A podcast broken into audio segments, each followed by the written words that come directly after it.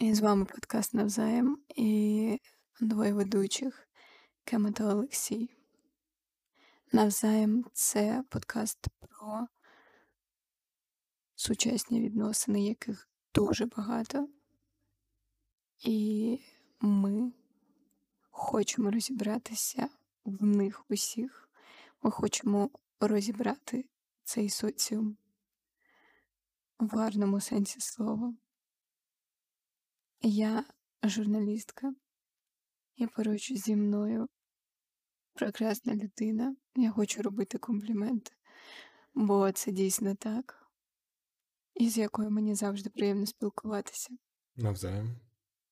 Мені дуже-дуже е, приємно відчувати поряд людину, таку як Ема, підтримка морально, духовно. А я Олексій, і я, так би мовити, цікавлюся психологією, але я не навчаюся, не вчився, я не спеціаліст е, з області психології, соціології. Я людина, яка цікавилася відносинами, яка щось е, шукала, щось досліджувала. І я хотів би розібратися в сучасних відносинах більше і разом з кемою знаходити все більш нового і ділитися цим з вами. Навзаєм, я б цього також хотіла. Маю зізнатися, я точно не знаю, коли саме почула вперше слово навзаєм. До цього часу я чула взаємно, і це звучало досить некрасиво. Проте я пам'ятаю, від кого я почула слово навзаєм від своєї мами, і з її вуст це звучало дуже красиво. Особливо враховуючи те, що в моїй родині дуже багато часу розмовляли саме російською мовою, і коли доходила до розмов українською, зазвичай траплялося дуже багато расизмів, і це був саме той момент, коли замість того, аби казати щось, що схоже на русизм, замість того, аби казати взаємно, моя мама казала навзаєм. Ти розумієш, наскільки це було сильно? Ну, а тепер я можу зізнатися, так? Вперше я почув навзаєм від тебе, і це було десь е, приблизно півроку тому. І я його або не помічав раніше, або зустрічав е, постійно якісь аналоги.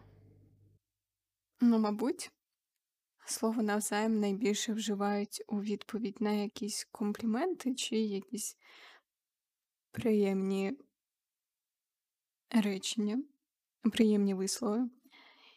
І я не хочу казати, що ти раніше не чув компліментів від мене, чи я не чула від тебе компліментів, бо це буде неправдою. Проте, коли ми познайомилися, насправді ти дуже важко сприймав компліменти, і хто б міг подумати, що зараз ти будеш моїм ведучим подкасту, у якого слоган починаємо з компліментів. Це іронічно. Я тобі навіть нагадаю, що коли ми познайомилися, ти мені сказав фразу Я не вмію сприймати компліменти. І я цього вже не пам'ятаю. І ти вже вмієш сприймати компліменти, але мені здається, із часом ми нерідко забуваємо одне одному їх казати, бо ми, так би мовити, адаптувалися вже до рис і рідко акцентуємо на цьому свою увагу. Можливо, це досить сумно. А мені здається, що картина трошки інша. Е, з моєї точки зору, ми все ще кажемо одне одному компліменти. Це лише увійшло, так би мовити, у звичку. Ми, ми кажемо компліменти, просто що ми вже їх не сприймаємо так, як раніше, бо раніше відчуття були інакші. І ми, я думаю, пізніше про це будемо говорити, бо люди під е, час Пандемії. пандемії, так, вони взагалі змінюються повністю. Але я маю на увазі саме відносини, бо люди на початку відносин сприймають одне одного зовсім інакше, ніж е, вони сприймають вже після року спілкування. Все залежить від часу і те, як е, з людиною ви стали близькі. Люди звикають багато до чого, адаптуються. І так е, само до приємних е, речей вони можуть адаптуватися і вже не відчувати від них такого ж ефекту, як е, на початку. Просто з часом кількість норадреналіну, дофаміну і серотоніну, які з'являються від певних приємних відчуттів, вони зменшуються. Хоча насправді це далеко не так. Можливо, саме відіграє суттєву роль в цьому те, про що ти казав, що сприймається просто не так. Багато ж прикладів є того, коли люди, які не відчували тепла, любові або дружби, після того, як вони це починають відчувати вперше, вперше справжню дружбу, наприклад. Справжня дружба. Так. Bromance. Е, Тож, коли вони вперше знаходять е, справжнього друга, їхній світ е, в плані взаємин дружніх, він сильно змінюється. Отож, як змінився твій світ за останній час у плані взаємин і стосунків? Чому зараз ми розмовляємо саме про це? Що для тебе тема нашого подкасту? І хочу сказати, що темою нашого подкасту є сучасні відносини у багатьох їх проявах. Особисто для мене ця тема є важливою, оскільки я бачу дуже багато сценаріїв відносин, сценаріїв саме як психологічне явище. І ці сценарії це або культурні, або інші а, певні шаблони, які складаються у людей. Я бачу, що в цьому дуже мало є розвитку, так би мовити, що люди мало слідкують за тим, як вони ставляться до інших, як вони на інших впливають. У мене в житті було чи не раз таке, що я хотіла б, аби люди навколо мене були більш гуманні, більш емпатичні. І тому цей подкаст а для мене настільки важливий, бо я відчуваю, що якщо ми будемо з тобою говорити про сучасні відносини, якщо ми будемо заглиблюватися в цю тему, і наші слухачі будуть разом з нами, можливо, ми зможемо щось змінити в суспільстві. Я дуже сильно сподіваюся, що е, так і буде. Бо що створює світ навколо нас, це інші люди. І якщо кожна людина буде більш гуманно ставитися до іншої, то, на мою думку, світ стане краще.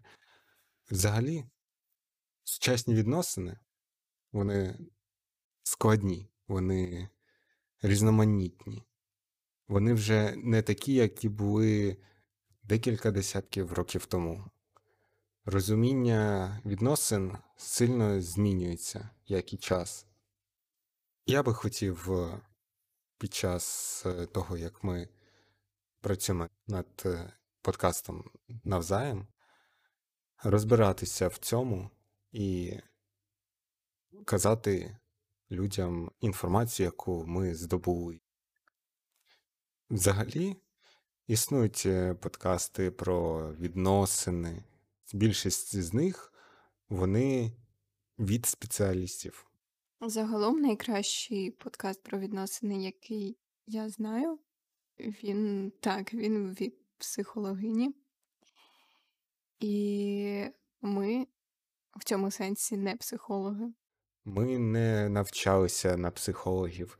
Ми в цьому плані звичайні люди. І ми хочемо е, розповідати людям е, про відносини з точки зору звичайних людей, як це відбувається при практиці. Нам потрібні люди, які будуть е, розповідати свої історії. Мабуть, усім потрібні такі люди. Так. Уяви собі світ, де ніхто не розповідає ніяких історій. Це ж виходить ніяких фільмів, ніяких книг, бо все це історії. Усім потрібні історії, так? А проте стосовно того, щоб розповідати саме щось, на мою думку, річ не в розповідях, а в тому, аби ми розібралися з тобою в усьому, в чому, в принципі, а за цією темою можна розібратися, і це надзвичайно велика, велика кількість інформації. Наприклад, ми з тобою обрали такі види міжособистісних стосунків, як дружні, ділові та інтимні. Проте, окрім цих стосунків, існують ще сімейні і деякі інші, про які, можливо, ми в подкасті наразі не будемо згадувати і в розмовах не будемо говорити, але зараз я б хотіла розпочати взагалі розгляд усієї цієї теми з чогось такого досить базового. Отже, із чого все починається? Уяви, що ти перемістився на багато-багато років назад. Що Олексій робить? Формуюсь як жива істота, народжуюся, пізнаю світ. Ні, це, це ти вже задалеко пішов. Так, ти вже схопив. Схопив Так, схопив. цей, цей світ за хвіст і знаю, як він працює. Ем, Ти вже схопив саме те, що я хотіла почути від тебе, що все починається від того, як ми опиняємося серед тих людей, яких ми називаємо родиною. Це не завжди так, на жаль. Бо бувають різні ситуації. Але здебільшого наше життя починається з такого базового поняття, як сімейні стосунки. А що цікаво, декілька днів тому був День сім'ї. Так, і, і до чого ми тут йдемо? Ми тут йдемо до того, що, можливо, одне з найбазовіших понять, які варто розглядати, це сімейні стосунки. Це те, з чого усе починається. І що цікаво, це те, з чого усе витікає. Тобто через е, ці стосунки формується подальше розуміння, як потрібно спілкуватися з людьми. Правильно розумію? Певною мірою це дійсно так. Насправді, коли ми дивимося з маличку на наших батьків, навіть на деяких далеких родичів, ми вже починаємо е, формувати в собі ставлення до інших людей, те, як ми будемо потім коли-небудь спілкуватися з коханими, з друзями, з партнерами в бізнесі, можливо. А до речі, а що якщо це взагалі ніяк не вплине? Тобто людина сама сформує ті звички, як треба спілкуватися з іншою людиною, не дивлячись е, на те, як е, спілкуються у сім'ї. Так, це один із сценаріїв, який а, саме і формується через ці сімейні стосунки. Загалом два найпопулярніших сценарії у цьому випадку це або робити так, як було в нашої сім'ї, або робити навсупереч цьому. Тобто абсолютно навпаки. І те, про що ти кажеш, що людина виховує якось якісь свої стандарти поведінки, це насправді може бути якраз таки той сценарій, коли вона дивиться на батьків і думає, що ні, я так не хочу існувати, у мене все буде абсолютно інакше. Отож, е, сценаріїв насправді набагато більше, ніж ці двоє. Я думаю, ми будемо багато розмовляти про сценарій, бо це насправді цікава тема. Для мене вона також болісна, бо саме розуміння того, що ми живемо за якимись сценаріями, це вже, знаєш, як кажуть, що в кожної людини є доля, але коли ми це чуємо, ми хочемо якось керувати своїм життям, а не просто плисти, так би мовити, вже за сформованими для нас знову ж таки сценаріями. Але ж е, якщо все працює таким чином, що Давай не будемо про долю. Чи ти хочеш ні, я не про долю, я про те, що люди вже якось виявили ці сценарії, то тоді нам набагато легше можна буде коригувати. Якщо людина знає, як ці сценарії працюють, вона може виявити, за яким сценарієм вона йде, і коригувати, покращувати для себе все. Ну, наприклад, ось ці два сценарії головні, так? Е, коли дитина доросліше, і при спілкуванні вона йде або всупереч, або робить так само, як і батьки, при взаємодії з іншими людьми.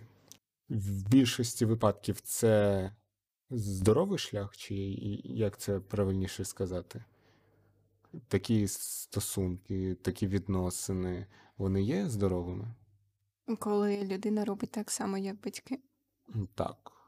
Ну, якщо її родина жила гарними етичними порядками, так би мовити, якщо у них не було якихось насильних дій чи інших Тобто, подібних якщо речей. е, у сім'ї батьки показують гуманність, толерантність, те, до чого і ми прагнемо, е, то якщо дитина ці звички, цей сценарій такий є, бере собі і йде за ним, то тоді такі стосунки можна буде потім називати здоровими, так?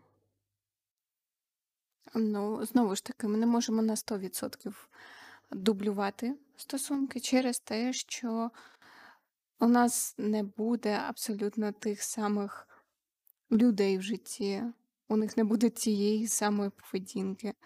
Навіть якщо певні патерни зберігуться, ситуації вже будуть геть іншими. І ці сценарії, вони стосуються не тільки сім'ї, є такі, що стосуються традицій і культури. Що відрізняє сучасні стосунки від тих, що були раніше, це те, що наразі, а ми в тому періоді розвитку людства, коли оці традиції і культура вона дуже сильно змінюється. Ось до чого я прийшов, слухаючи тебе, що так як е, ситуації різні, і ми не можемо продублювати, так би мовити, історію життя наших батьків. Історію життя. Це нагадало мені назву новели Тедачана Історія твого життя, яку я люблю. Так, продовжуй. Так, е, так як ми не можемо продублювати історію життя наших батьків, у нас е, зовсім інші е, друзі, зовсім інші партнери у діловому плані, у романтичному плані. Все інакше. Ти кажеш, патерни можуть бути тими самими, але події і е, тому подібне, воно не таке саме, як в наших батьків. Тоді я тоді мої думки такі, що людині потрібно будувати свій сценарій, так би мовити. Треба адаптуватися, треба змінювати свої поведінкові, Звички. ну, наприклад. Я намагаюся зловити просто правильне слово. Це звучить досить легко, те, що ти кажеш, але насправді змінити свої звички, змінювати усе це, це не так легко. Але ж є спеціалісти, які можуть допомогти. Вони вивчають ці сценарії. Наприклад, коучі. До речі, я б хотіла про них поговорити. Є е, спеціалісти, які розбираються в цих сценаріях, і вони можуть виділити проблемні місця. Вірно я кажу? Мабуть, вони можуть. І ось вони е, виділяють проблемні місця і перероблюють їх на більш здорові, щоб е, людина, так би мовити, створила свій сценарій. Гаразд, здається, я зрозуміла, про що ти кажеш. Насправді, я вважаю, взагалі будь-яку роботу над собою це чудова ідея. Проте, знову ж таки, велика проблема нашої спільноти є в тому, що ми думаємо, що ті традиційні культурні сценарії, які вже є, вони цілком нормальні. Іноді ми замислюємося, а чи правда це нормально, чи правда це максимально добре, чи не можна це покращити. Зараз сучасні відносини не просто відкидають певні традиції і культуру, вони також не є ідеальними. Зараз, особливо під час пандемії, з'явилося багато таких нюансів, так. І вже формується нова культура. Взагалі, культура завжди змінюється, завжди е, щось модифікується, так би мовити. І за цей час локдауну сформувалося те, що ми е, дивимося на людей і ще більш поверхнево, аніж зазвичай. Так, наприклад, ми почали звикати, я помічала це за собою. У мені стало менше, начебто, якоїсь терплячості. Якщо раніше я була готова проводити час зі своїми друзями, якщо раніше е, я могла, так би мовити, зрозуміти slow life, так, то зараз я начебто дуже сильно економлю свій час, починаю цінувати якісь швидкі відповіді, усе це. Це швидка культура, це, як кажуть, фастфуд. Мені здається, через ці локдауни, в цілому, в цілому, в пандемії, не локдауни, пандемії, е, те, що кажуть, що треба тримати дистанцію.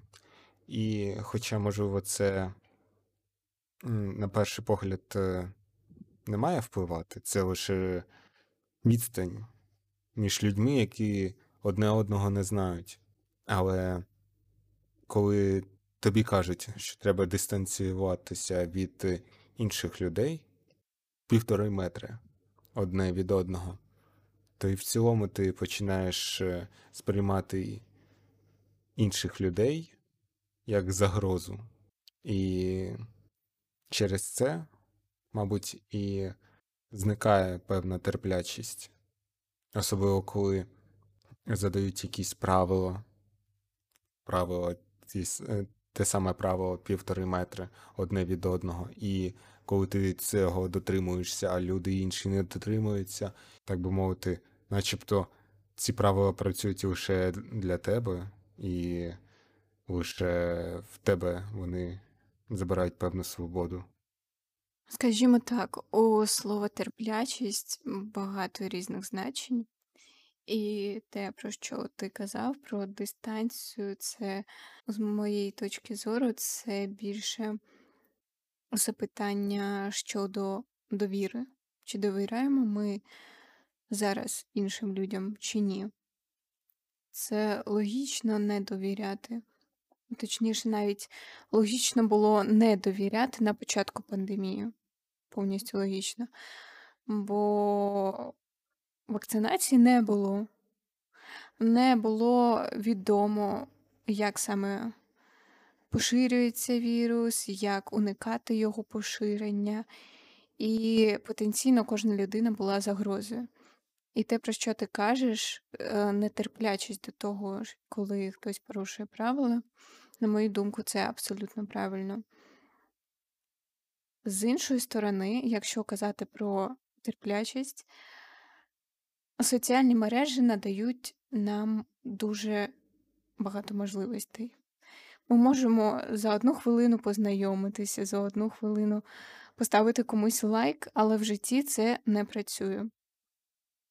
Можна натиснути на лайк у Фейсбуці, і хтось зрозуміє, що тобі щось подобається. Якщо ти натиснеш там лайк під певним коментарем, то хтось може подумати, що не знаю, наприклад, він подобається тобі. Проте в реальному житті, точніше, поза соціальною мережею, це вже зовсім інакше. І я від цього, наприклад, відвикла, так би мовити. Набагато складніше знайомитися, свої почуття відкривати для інших людей. Отож, е, так як люди вже звикли до соціальних мереж, і все відбувається набагато швидше, то у реальності все відбувається, наче більш притуплено. У реальності все може здаватися більш сірим, бо в соціальних мережах ми можемо створити якусь ідеальну картинку чогось. У той час, як в буденності світ досить одноманітний, особливо в періоди локдауну, це відчутно. До того ж, я думаю, саме зараз найбільший час для ескапізму, для того, щоб втікати від реальності. Можливо, зараз вже ні, коли ми починаємо виходити з усіх цих карантинних обмежень. Можливо, якраз зараз чудовий час, аби повертатися до реальності, тим не менше. І ще зовсім нещодавно хотілося від цього всього втікати. І втеча вона полягала у тому, аби про щось мріяти, або створювати якісь ідеали і шукати щось, що відповідає цим фантазіям. Наприклад, дуже поширеним ідеалом є здоровий спосіб життя. Усі люди хочуть якось відповідати цьому. Добре, не всі, але дуже багато, бо насправді здоров'я це одна з тих цінностей, яку дуже складно чимось іншим замінити. Без здоров'я інші цінності часто не мають сенсу. Тому, на- наприклад, людина може фантазувати про якогось партнера, який веде ідеальний спосіб життя.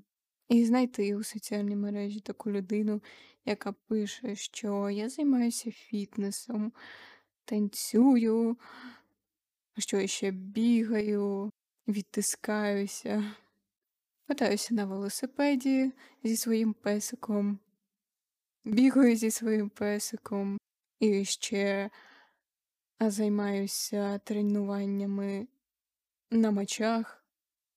Зі своїм песиком. І йогою зі своїм песиком. Разом з песиком готуємо Просто здорову їжу. розумієш, е, песик це також окремий ідеал, бо а, вони такі милі. А ще Ось вони і можуть допомагати у, у приготуванні їжі. дійсно. А ти, ти не бачила Я бачила ці відео на YouTube, так. Я просто не вірила, що це правда, але тепер я точно повірю. Розумієш, що ці ідеали вони поширюються в соціальні мережі, але як насправді є, ми цього іноді не можемо спрогнозувати. Може, та йога з песиком насправді це просто йога. М? А, Хоча це також непогано. а песик просто там десь бігає. Власне, щодо сучасних відносин, дуже багато тих самих коучів, про які ми вже згадували, дуже багато з них про це говорять. І при цьому не всі з них прагнуть до того, аби ці сучасні відносини якось покращити. Дуже часто я зустрічаю те, що їх просто засуджують. Міжособисті стосунки, про які ми щонайбільше кажемо, це набір у тому числі і орієнтацій і стереотипів. І я розумію, чому стереотипи засуджуються так. Але чому засуджуються орієнтації настільки природня річ, хоча апеляція до природи це не зовсім правильно. Просто гаразд це те, що в кожного індивідуальне, і якщо це від нас відрізняється, якщо це від вас відрізняється, це не означає, що це треба засуджувати правильно. Тим не менше, коучі, що розмовляють про сучасні відносини, можуть апелювати, що ті самі орієнтації, певні, вони неприродні, неправильні і все таке. Ну, це всім відомо, як це буває. Крім того, життя у соціальних мережах також засуджується. Яскравим прикладом цього є блог коучки Аполлонії Понті. Проте вона не одна, яка засуджує ці відносини. На мою думку, іноді навіть набагато кращий контент стосовно цього. Навіть люди, які не називають себе коучами, часто дають більш актуальну інформацію і гуманну. Мені здається, це через те, що знову ж таки ці люди, вони живуть, вони живуть е, зараз, і в них також може бути якась орієнтація, про яку ви не чули, ми не чули. Бо я дивився, які бувають орієнтації, які бувають гендери. Їх дуже багато. Одних тільки орієнтацій на офіційному сайті ЛГБТ там позначено більше чотирьох сотень орієнтацій. Там є багато відтінків. І люди, які не позиціонують себе як коучі, вони можуть давати інформацію зі своєї практики. Часто, мені здається, коучі е, орієнтуються саме на прибуток. А що краще дає прибуток? Вже провірені схеми, так би мовити. Повертаючись до того, що ми казали, да, точніше, ти казала, про традиції і стереотипи. Багато людей залишаються з думками, що існує лише одна природня орієнтація гетеросексуальна. І тому коучі можуть е, орієнтуватися саме на це. Саме тому вони можуть, е, так би мовити, протестувати проти е, всіх інших орієнтацій. Можливо, вони добре знають, дуже добре знають е, про інші орієнтації і можуть порадити людям. Але так як е, переважна більшість людей зі стереотипами, традиціями і всім тим подібним, що підтримує лише одну орієнтацію, так би мовити, одну єдину природню орієнтацію, не їх погляд, то вони можуть засудити цих коучів, і ці коучі через страх і через те, що в них є більш е, ефективний заробіток саме того, щоб підтримувати ту переважну більшість людей, саме тому вони можуть е, засуджувати інші орієнтації. Ну, це як один з варіантів. Я не знаю, це як е, просто мої думки. Як ти думаєш? Я думаю, що ти цілком вірно кажеш стосовно того, що їх дуже сильно приваблює монетизація їх роботи. Тим не менше, це не дуже гарно впливає на спільноту, бо багато людей відрізняються від традиційних уявлень про те, якою має бути людина, якою має бути спільнота. І краще в цьому розбиратися, аніж намагатися якось заперечити існування цих людей, якось погіршити їм життя, нав'язати щось інше. Це все стосується насильного спілкування. І в наступному подкасті я б хотіла розглянути з тобою інші базові поняття, на яких формується наш соціум. Бо усі ми пов'язані соціальними зв'язками і таким іншим. І кожна людина для того, аби зробити соціальні зв'язки максимально гармонійними, має вкладати туди певні цілі, певні, можливо, риси. Про все це ми поговоримо в наступному подкасті.